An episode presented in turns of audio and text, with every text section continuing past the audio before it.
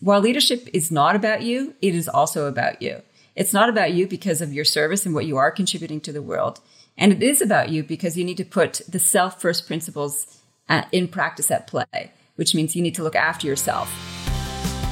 You're listening to the Vibrant Leadership Podcast with leadership speaker and consultant Nicole Greer.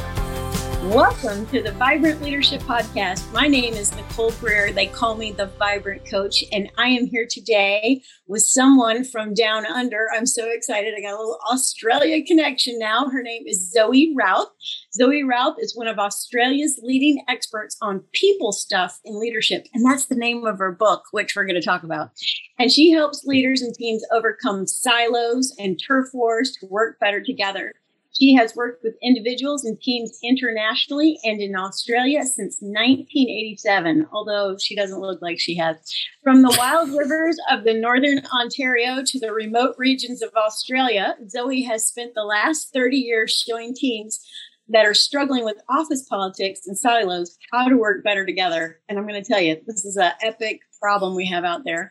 Zoe is the author of four books. The first one is Composure How Centered Leaders Make the Biggest Impact. Oh my goodness, we're going to talk about that.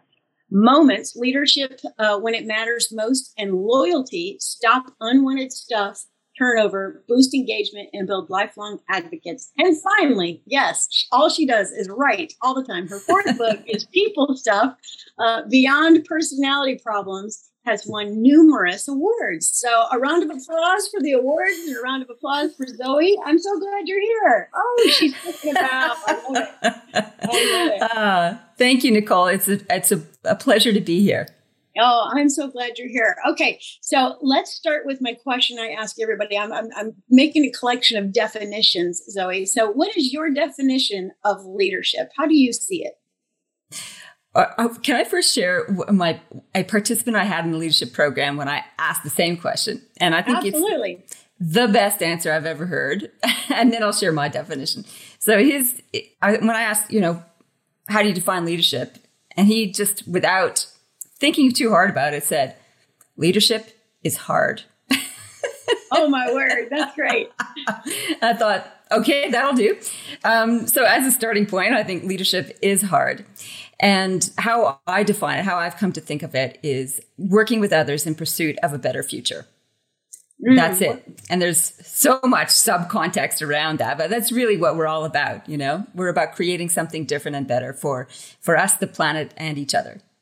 Mm, I love it. Okay, so she, well, you know, she's a global gal, Canada to Australia. She's got it going on. So of course, it's a ginormous definition. Okay, so let's start with the first book because it, it, you're going to need to go to um, uh, ZoeRouth.com and get you one of these, go, or go on the Amazon. You know they're out there too. Uh, hold up the picture for, uh, hold up the book so they can see what they look like. oh, all of them. Zoe.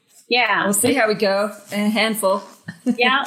All right, there's all her books. So then when you get to Amazon, you know you got the right stuff. Okay, so the first book is called Composure, the blue one. Okay, so yeah. I gotta tell you, I do centering every single morning of my life because I have this big boisterous personality, and so I have to do the centering to balance the human that is Nicole Greer. Uh, so I'm assuming I, I haven't read that one yet, but tell me about how centered leaders make the biggest impact. Well, this this particular book it's uh, it's got a big scope as well. So a lot of it is about getting to know yourself and really identifying uh, the deepest parts of yourself. And it talks about different archetypes that you can bring into your world to help balance. So I love the fact you use center and balance. It's, this book is about centering and balancing as well. Uh, a lot of the idea about being composed is knowing full bore where you're going, what's important to you, and who you are and what matters to you. So it's an exploration of those aspects of self. So it's really a self awareness kind of book. It looks at how you can re- rewire beliefs and how you can um, build practices that help you deal with adversity better. So it's kind of it's a wide ranging scope, and it talks about reflection, it talks about planning, it talks about uh, principles. So yeah, it's a nice little book. I like it. I like the idea of totally, you know, because here's what we know about leadership also is like, I don't want to follow somebody who's freaking out. I don't want to follow somebody who, who is not under control, who doesn't have this self awareness, right? So it's, it's so imperative that leaders have the self awareness. So I love that it talks about the beliefs, building practices, know your why, all those things. It sounds it sounds great. All right. So tell me a little bit about your second book, um, and that one is Moments Leadership When It Matters. Um, and and then maybe you might have a little story in that one. You know when it when it matters most. So yeah. Uh, this book is really about when the the brown stuff hits the twirly thing. So, right. and there's talking about the shit hitting the fan. Oh, I'm sorry. Go ahead. that, yeah, that's right. I wasn't know. I'm not sure whether this was a family show or what the what the protocol was. Um, so there's really three different types of moments that we can confront as leaders. So like there's rock bottom moments as you as a leader when you feel when you face your darkest days and uh, so that's one of the moments you can face. Another one is when you're caught between a rock and a hard place. So an ethical dilemma, you know, and that's a pretty tough piece. And then there's the the tough moments when you come face to face with somebody who you have confrontation with. So there's three different those are three different types of moments that you can that you can contend with. In terms of story, um, the deepest, darkest moments, I think, are the ones that we can learn from the most. And it's part of the whole idea of the hero's journey that we get to this into the belly of the whale and we need to sort out, you know, who we are and how we can make it through. One of the stories I tell in there is about my own cancer journey in 2005. And mm-hmm. there isn't one of us that doesn't know somebody who's had cancer or who's had it ourselves or has lost loved ones to the disease. And I was only 35 at the time, so quite young and I got cervical cancer. And there was like a shock to the system. I'd just gotten engaged, I was about to be married, and then here I was being told, man, um, you got to deal with this first. And so that was an epic, long process. And through that, I started to question who am I as a human? Who am I as a leader? What am I doing with my life? I let go of all these obligations I had constructed around me and started to live a little bit more intentionally. And I started to look at life and opportunities a little bit differently. So that's what moments was for me is I think these moments of challenge are catalyst for growth, whether it's you on your own or confronting an ethical issue or dealing with somebody who disagrees with you vehemently. Yes, yes. Okay. So I, I love what you said. So um, this particular book, Moments, can help you kind of figure out how to navigate a rock bottom, a rock in a hard place. And then when you're up against a rock hard attitude from somebody who is confrontational, right? So beautiful. Um, I love that. I love that. Yeah. And, you know, I think um, using the hero's journey, which is a very traditional storytelling model that that's out there using that to kind of figure out how you can be a hero to others. I bet you, um, even though you went through this horrible thing called cancer, now you can speak to it maybe and help somebody, right? Be the hero to somebody that might find themselves in the same situation. Absolutely. I mean, I think that's why we love to read novels and that's why we love stories is because not they take us out of our own lives into another world where we can learn from other people's experiences. And uh, so, if my story can do that for others, fantastic. And I'm always learning from my clients and all their leadership journeys as well. So we learn from each other. It's a collaborative, uh, collaborative journey, I think, which is fabulous. One other thing about the hero's journey, in research for my later book, I came across the heroine's journey. So Joseph Campbell had a student. Her name was Maureen Murdock, and she actually tracked the heroine's journey, which is a little bit different to the hero's journey. And the heroine's journey is well, I guess we, we can do, contrast it to the hero's journey is more about learning humility. So you go through all these trials and tribulations and uh, you confront all your inner demons and then you come with new self awareness. And the heroine's journey is really about self empowerment, which is learning about your inner resilience and your inner power. So they're correlated, but they're quite a little bit different. Um, the hero tends to be about conquest in the external world and gaining humility through that. And the heroine is about discovering inner fire and inner power uh, through the experiences in the outer world. So I think those two journeys are quite an interesting thing that we can play with as leaders for our own re- personal reflection and also with the people around us and how we can help them to explore them being the hero and heroines in their own in their own leadership experience.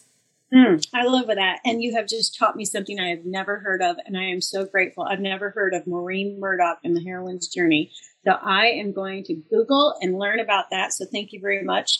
All right. So here's what I double dog dare everybody who's listening. It's go Google the hero's journey. Uh, this is this is something you need to read up on and and and and understand. And I love the fact that you talk about the hero has to learn humility. And I think isn't that like the best leader who has humility? I think it's an essential attribute, an essential attitude, actually. And uh, in the research for for my latest book, People Stuff, I did a whole bunch of work on power. And there's this great book by Dacher Keltner called The Power Paradox, which is fantastic. And he talks about the traps of power and that we get gifted power by the people that we serve. So, in exchange for being of service to the group or the community or um, the world, people give us power, which comes with traps of authority and privilege, etc. And that's an incredibly energizing experience. And this is a problem because as soon as we start to feel that energy of excitement by having all this newfound power and status, we drop the ball, or we can anyway, or drop our gaze. Our gaze should be on who we're serving. And this energizing aspect of power t- tends to swivel our gaze back on ourselves. So we tend to can get more preoccupied with how do we keep and maintain and get more power. And we are all susceptible to that. And the antidote to this hubris, this trap of hubris, is humility. And if we remind ourselves, like I'm, I'm in service to the other people around me, and I, when as soon as I think as I know everything, then I'm sure to know that I don't know anything. There's many different savant speakers and uh, knowledge workers from the past, including I think it was Plato or Aristotle. I can never remember which. I've got them quoted in my book, um, who said something along the lines, you know, the smartest man knows that they know nothing. And it's a good thing to remember because that keeps us curious. And I think that's the other attitude uh, that we need as, as leaders in order to, to stay out of the power trap and losing.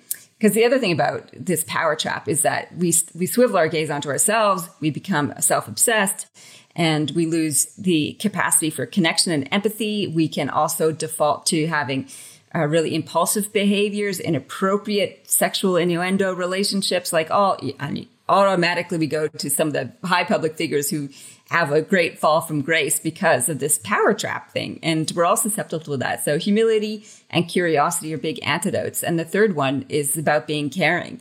And when we're caring, that stops us from stops the swivel of perspective on ourselves and back to the people that we we want to serve. Yeah. And um, so I'm having all this stuff run through my mind. Uh, Robert Greenleaf's work on servant leadership right? So that the, the ultimate uh, humility is to, to do that. So if you've never heard of servant leadership, please go look that up. That that will serve you greatly to kind of understand that. Uh, it's it's the whole idea of you know instead of uh, you being at the top of the pyramid and you bossing everybody else around, it's you know flipping the pyramid and uh, you're on the bottom and you're serving all the way up to the to the front line folks. So love what you're talking about. Absolutely love it. Okay, so now I want to talk about um, your third book, your third book, absolutely amazing. This book is called Loyalty.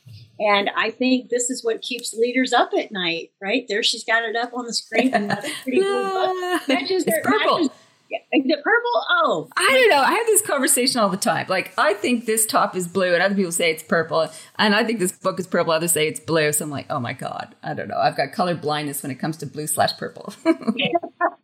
right. It's looking good because you match. That's what I know. All right. So I think that loyalty is something that keeps leaders up at night. You know, it's like, you know, tomorrow morning, am I going to get up? Are they all going to show up? Are they going to help me do what this whole thing I've got cooking? So uh, tell us a little bit about loyalty and when it matter, or excuse me, and the unwanted stuff. Wait, staff. That's a typo. unwanted staff turnover. oh, well, unwanted staff turnover, boost engagement, and build lifelong advocates. Okay, so employee engagement is also a big term that we're talking about right here. Absolutely. Okay, all right. right. So lay it on us. What what what do leaders need to do to get loyalty?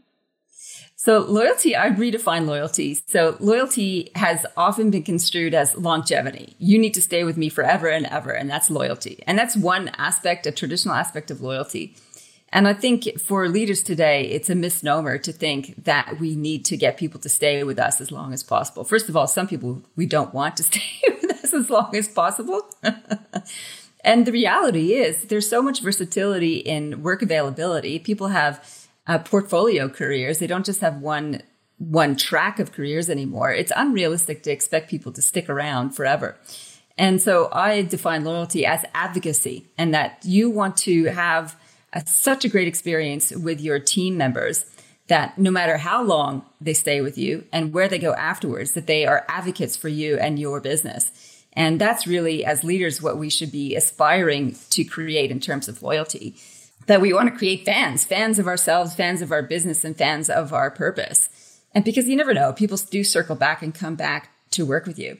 And that releases a whole bunch of tension around like, I'm the employer, I'm giving you a job. Why aren't you, you know, I did all this stuff for you. Why don't you pay me back? And like, who needs that? Who needs that sense of obligation and, and so on? So I think there is, there is a contract, a contract between employer and staff that needs to be honored. And our, our job as leaders is to, uh, to shape a work experience that is of value to the people that work with us as well as to the people that we serve. That's our role. That's our contribution. And the, the contribution of the employee is to stump up and do the best that they can in the role they've been given and contribute and contribute for as long as they want to and can and are able to that, uh, to that purpose. So this book is about how you do that as a leader. How do you create that work environment, the work experience for people that uh, helps them really thrive in that environment and so that they become advocates for you as well as contributing on a long-term basis. So it's got things like creating a culture compass as a team, which is about what's our purpose, what are our results, who do we serve, and how do we like to behave and operate together. It's the ground rules for the team engagement piece. Uh, we talk about this cadence of engagement too, about how we actually build these regular touch points as teams to build uh, positive interactions so it's about reshaping the, the common practices of leaders and teams so that they can build this great place to work that is contributing and enjoyable at the same time. Okay, I love it. Absolutely fabulous. So, um, I want to hear more about the culture compass. I think that sounds fantastic. So, I'm a leader. I sit down with my team. What is happening when I do my culture compass? Talk a little bit more about that because I think this is a cool tool that people can put in their toolbox right now. Yeah, absolutely. So the the north star, the north point of the compass is your purpose. You know, who is it what is it that you intend to do? What is the change you want to make in the world? What is the contribution, the better future that you're creating? And so you you get the team to get really clear about that. So one of the exercises is to get everybody first of all on their own to write a paragraph in sensory rich detail, which means what do you see, what do you hear, what do you feel, what do you taste and touch in this future reality that we're creating? And with that, um, you then share the paragraphs and come for the common themes and identify what's most important in in all of that. Um, ideally, you filter it down into one one catch-all phrase that captures the picture. So I've got one uh, one client that their north star was a place where everyone belongs and that's what they create. They're a hospitality business, and they they run a restaurant and uh, and a club, and that's that's what they're creating a place where everyone belongs. So it's a beautiful summary after all this work about what is the picture that they're creating. Uh, the east part of the compass is about who you serve. So you get really clear about who your stakeholders are. Who is it that you are in service to? And that's often quite it can be a concentric circles worth. You know, there's the individual client that pays you dollars. And then there there might be the other stakeholders around that. There might be their staff um, on their teams. It might be your board members. It might be the community etc but getting really clear about who we are in service to and who we are not in service to is a really important part of that. The south uh, point of the compass is about the team. So how do we behave towards one another what we do want and what we don't want in our team engagement and being very clear and articulate about the behaviors that are acceptable and not acceptable. So it's no, it's no good to actually, this is a good point, um, not to say we want respect on our teams because like, what does respect mean? It means so many different things to different people. So you have to get granular with that. It means like show up early for meetings. You know, if that's your team rule, it might be no, no, no mobile phones while we're in a meeting. That could be signs of respect. It could be simple as saying thank you when you do a job for someone that kind of stuff. So that's the South Point of the compass. And with that, you might also want to develop a manifesto, which are like statements of intent about who you are and how you operate as a team. There's some great examples of manifestos from the All Blacks. uh, which is the New Zealand rugby team. So you've been to New Zealand, you know the All Blacks are a big thing there. And one of their one of their manifesto principles is uh, no dickheads, which I love as a summary point for um, as as having a summary point for a manifesto. James Kerr's book on called Legacy is a great great book that summarizes all the ethos of the All Blacks. It's a great example of a manifesto. And the west point of the compass are the results. And what results are we producing? So we have a, a, an intent. We know who we serve. We know how we're going to do it. And it's like, what exactly are we producing? And we need to get very tangible around that. You know, um, it, to make that visible and measurable and uh, trackable is the key point about the west point of the compass. There you have it, culture compass. Oh my gosh, total genius. So you need to kind of rewind, listen to that again.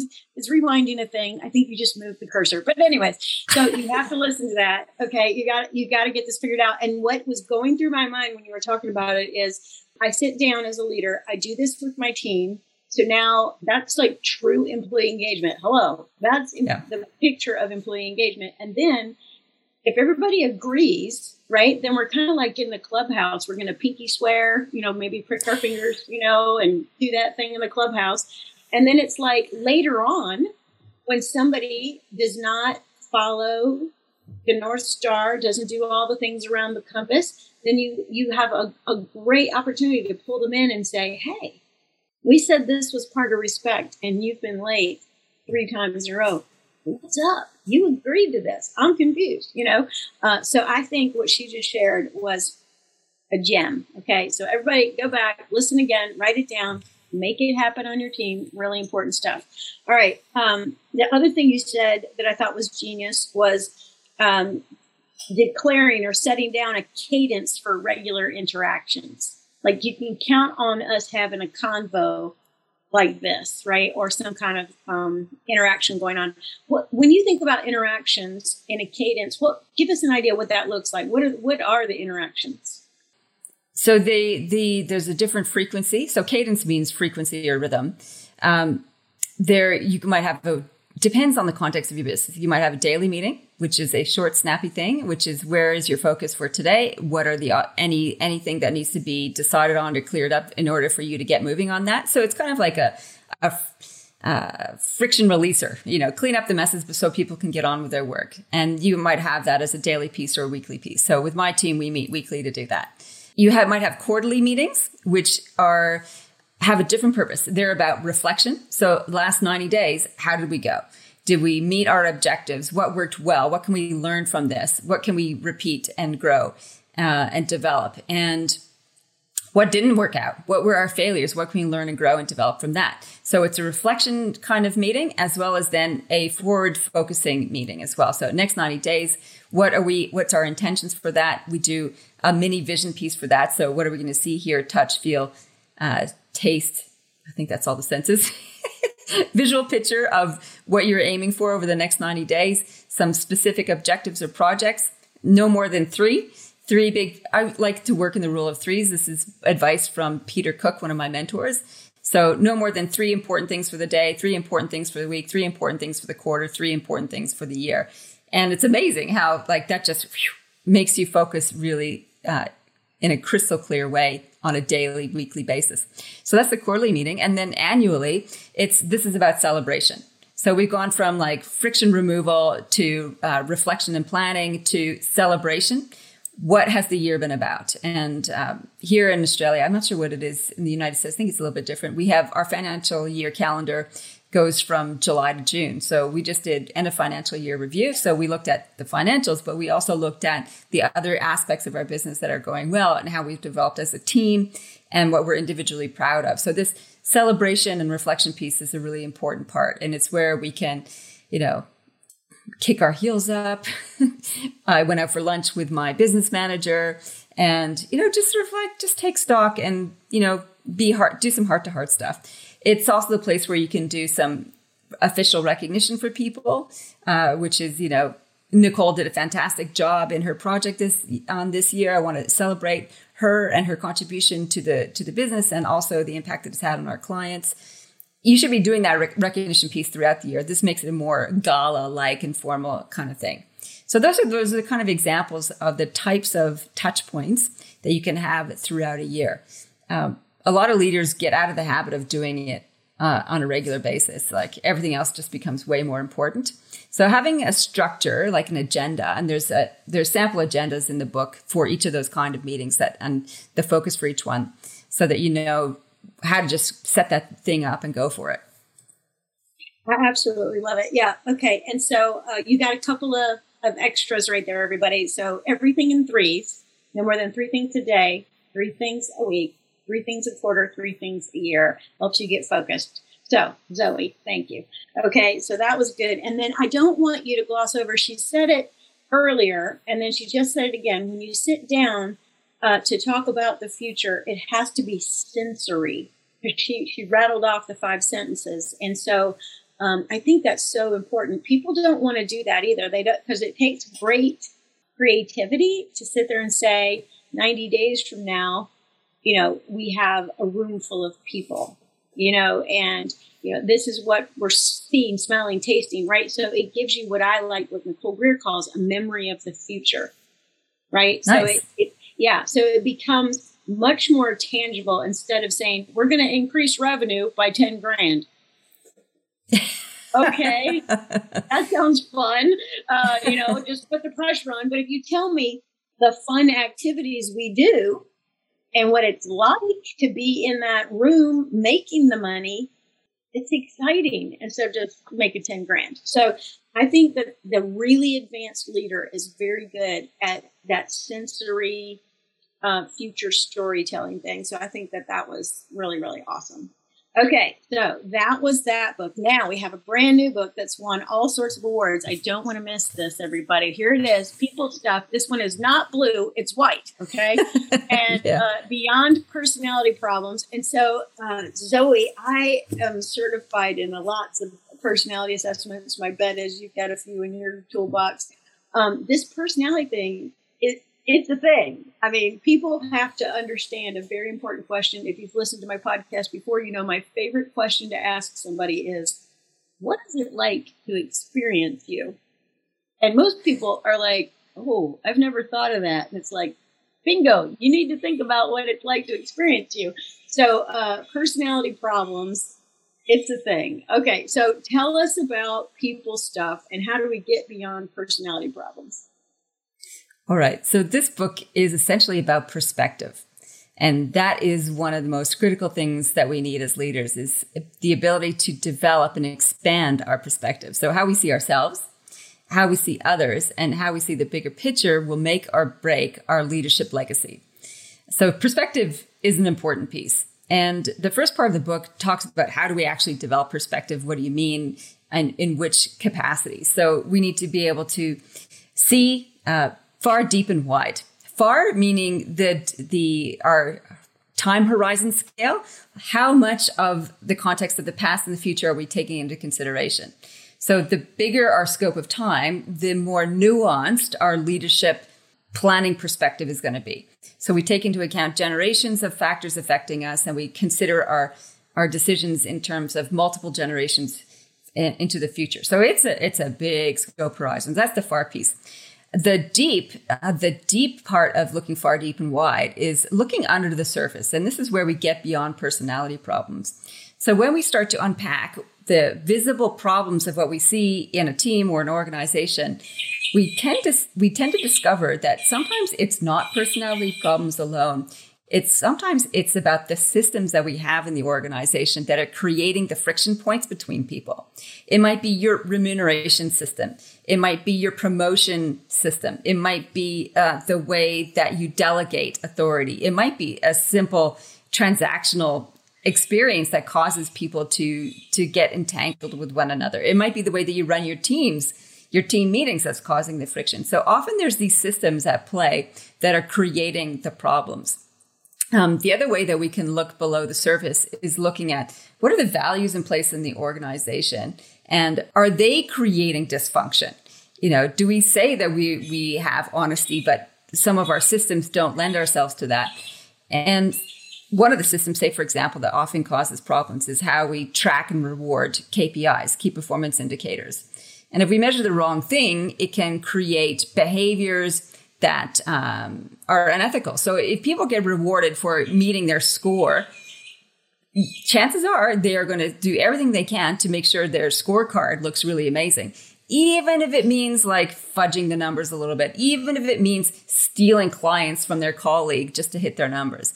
So KPIs is one of the really scary ones that can derail productive teamwork. It can also derail ethical behavior.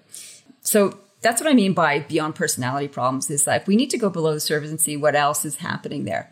And the far, the deep and wide, the wide piece is about our scope of um, circle of concern, our scope of concern. Who is it that we actually care about in in the work that we're doing? How far do we see and perceive our ripples? Is it just about ourselves? Is it just about our team or organization? Or can we expand it to include our community, our nation, the globe, and all sentient beings? So there's in leadership development, we learn how to expand our scope of care and concern into the cosmos. Now, not everybody's ready for that. If you're just starting your business, you're like, I'm not thinking about the freaking cosmos. I'm thinking about how do I pay my bills?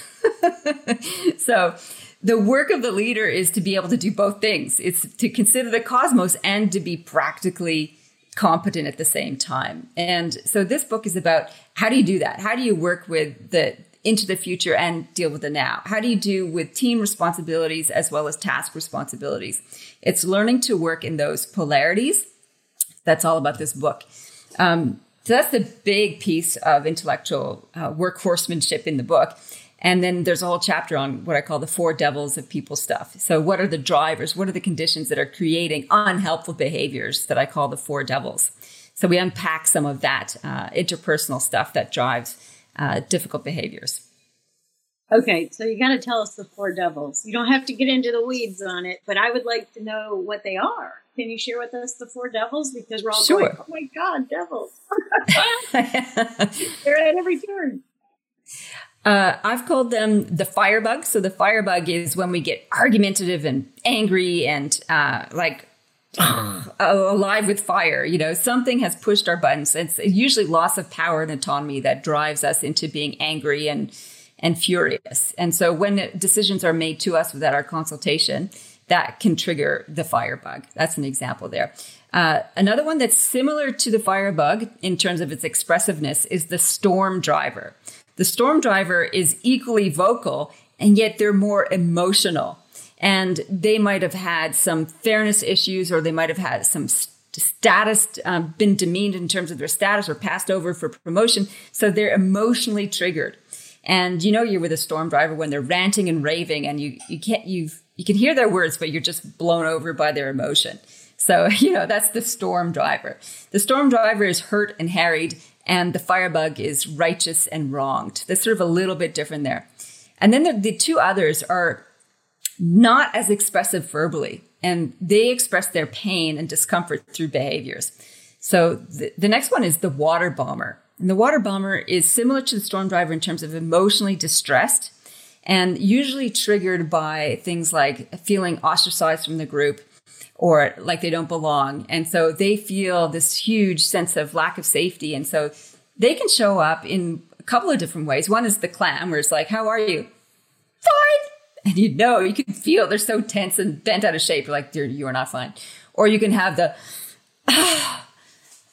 you know, the drama queen, but they don't really tell you what's going on. But you just, there's this wake of emotional gunk around them. And that's the water bomber difficult to deal with both of those because you're trying to get to understand what's going on for them, but they won't necessarily speak up and it comes out in their behavior. And the last one is similar to the firebug in terms of being peeved about stuff, but not really willing or able or feeling comfortable to express it verbally. So all that anger and resentment comes out in things like white anting or backbiting or undermining. And I call them the ground splitter because they're working underneath to split the ground underneath people and also not very helpful behavior to deal with as a leader. You know, they could, you could speak to them and they say, yeah, I'll do that. And then behind your back, they're like mouthing off about you and they just don't do the work, all that kind of stuff. And so what triggers the ground splitter is often overwork. So they get, uh, and they really want to perform, but they just feel burdened with all this over- overwork. And so they just put their head down and try and get it done and grumble about it behind the scenes or try and bring you down. So yeah, there you go. That's the four devils. Okay, and so everybody's going, I've got one of those. Oh, wait, I got one of those too. Oh, wait. so uh, I love how, um, again, it was very sensory how you talked about that. Like, don't miss that, everybody, how she kind of made the explanation and used, like, I kind of heard, uh, which is really cool because I one of my assessments I work with as earth, water, wind, and fire, and you kind of had fire, right? Then you had storm, wind, then you had water. I mean, so it matched right up with some of the stuff I use. That's that's oh, that's fantastic. the whole model is actually it's it's elemental. So I have those four elements, and that's what when I was thinking about how do these things combine, that's exactly what happened. You know, fire and air comes together and creates the firebug earth and fire is the ground splitter and and so on. So yeah, it is very elemental. Yes. Oh, which oh, we should have a whole show about that. You're going to be back on the show. You don't know that yet, but I'll be calling you. Okay, so let's do that. All right. So um, I got I've got just two more questions for you because I we've covered the books and I think that you have fabulous content um, and tools inside your book. So I, am not, you know, she's got theories, y'all, but everybody says, I'm tired of theory. Give me something practical. I've heard tons of practical stuff so far. So you need to check her out, uh, zoerouth.com. All right. So, um, what do you think? Okay, we're, we're post COVID. I'm over COVID, so I think it's over. So, COVID, you know, what what are the struggles? What are the things leaders need to work on moving forward? What what advice do you have for our leaders who are trying to get everybody back to work here in the states? We're not sure what we're doing. Some are still at home, some some are coming back. You know, what's your philosophy on all this? How should leaders navigate it? Yeah, so the challenges that leaders are facing are quite different. I think um, having to deal with the, an exponential world has been coming for a while now. And, you know, COVID is the one that showcased it most, you know, all those graphs of exponential graphs. this is the doubling of cases of, of COVID cases is an example of exponential graph. So the exponentiality of our world, aside from COVID, in terms of technology developments, uh, climate change response, all that kind of thing. And our brains aren't necessarily wired to handle exponentiality.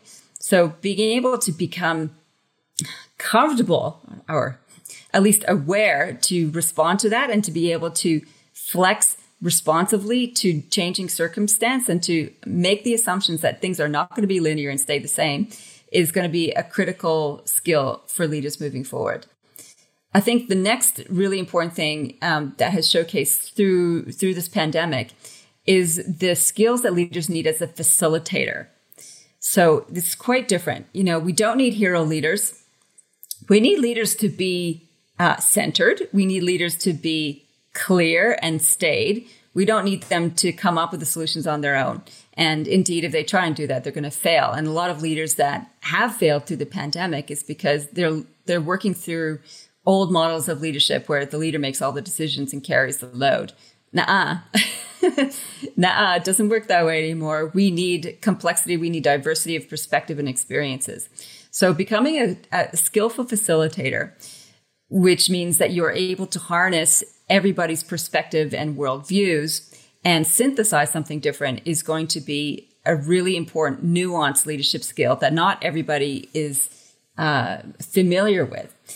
The third aspect is about, and this is what leaders have been finding really difficult. It's like all of a sudden I need to care about people's mental health and well-being. hadn't existed in the workplace. Why, Zoe, why don't they just work? Why don't they just work? that's, that's right. I've heard several times. People just need to go get back to work. Yeah, that's right. Uh, I'm paying that. Why don't they just do their job? Um, right. Because they are collaborators and co-creators alongside with you. So I think the contract of it, like the um, not the legal contract, but the engagement contract of how we operate as leaders with our people is is quite a bit different now. We're co-creators, and I think if we see our teams as co-creators, as autonomous human beings who have lives uh, that are just as important as yours. And yeah, you pay them money, but it doesn't mean they are your slaves. I think this whole idea of being integrated, work becoming again integrated into uh, well being and concerns for mental health is going to be the next level of uh, leadership that's required. Um, so, those three things I think are are important. So being an exponential thinker, uh, being a facilitator, and also being concerned for mental health and well-being is going to be pretty important. I think it's less about being dictator and the role of leader is more about steward.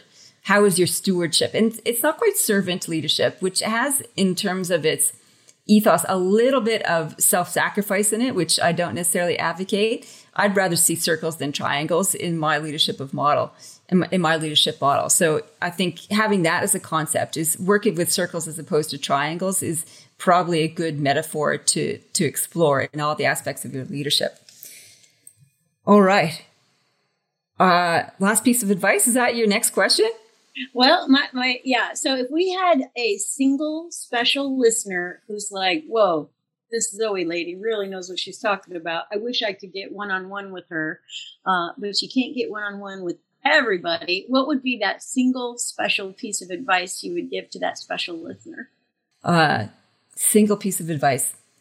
So I only got one shot at this. Then I'd probably say you're I'll not as crap. Two. Do you need two? You need two shots? You two. two pieces of advice. We don't want you leaving anything on the table. So okay, nothing left on the table. So after all the conversations I had with hundreds of leaders, there is this.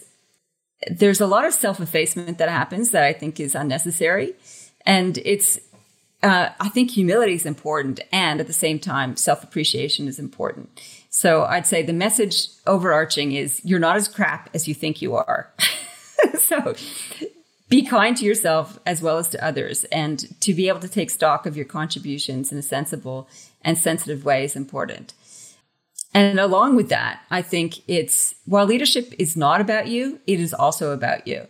It's not about you because of your service and what you are contributing to the world. And it is about you because you need to put the self first principles uh, in practice at play, which means you need to look after yourself. And so to support that, you know, in terms of looking after yourself, practical things are read more. I think reading is the gateway to all knowledge and experience. Uh, get outside because nature is such a huge tonic and it connects us to the cosmos and to our bodies and leadership is an embodied thing as well. I think we forget that we have bodies. We just imagine we're just big heads walking around all the time. And the third one, which I've been playing with more especially, is to practice joy. I think we get so caught up in how serious leadership is that we need to actually learn how to experience joy and pleasure uh, and enthusiasm and not just stress and worry and doubt and all that kind of stuff. So you need to practice joy. That's my last tip.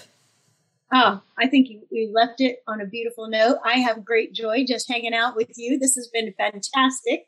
So uh, I know people want to get a hold of these books and they want to get a hold of you. So will you please tell us where we can find the books and how we can get a hold of you? What is your contact information? All right. So all the books are available on online bookstores. And I have some available on my website at zoerouth.com if you want a personally autographed uh, copy. And you can also find me on LinkedIn. I hang out there quite a lot. So just look up Zoe Routh, Z O E R O U T H. So, Zoe, don't you have a podcast as well that we can all listen to? Yes, I do, Nicole. Thank you so much for asking. It's called Get This, the Zoe Routh Leadership Podcast. It's on all That's the podcast platforms. Fantastic. All right, Zoe, I am grateful that you are on the show with us today. It is about six o'clock in the evening here. What time is it in Australia? What time did you get up this morning to do this? Oh, I got up. Yeah, I got up. Well, not so. I'm always up early, but it's eight o'clock in the morning here. Okay, on what fantastic. day is it? Thursday. Okay, well, listen, have a beautiful Thursday. We're going to have a great Wednesday night. It's been so great to be with you. Thanks for joining us for another episode of the Vibrant Leadership Podcast. Thanks, Zoe. Thanks, Nicole. It's been great. Ready to up your leadership game? Bring Nicole Greer to speak to your leadership team, conference, or organization to help them with her unique SHINE method to increase clarity, accountability, energy, and results. Email speaking at vibrantcoaching.com. And be sure to check out Nicole's TEDx talk at vibrantcoaching.com slash TED Talk.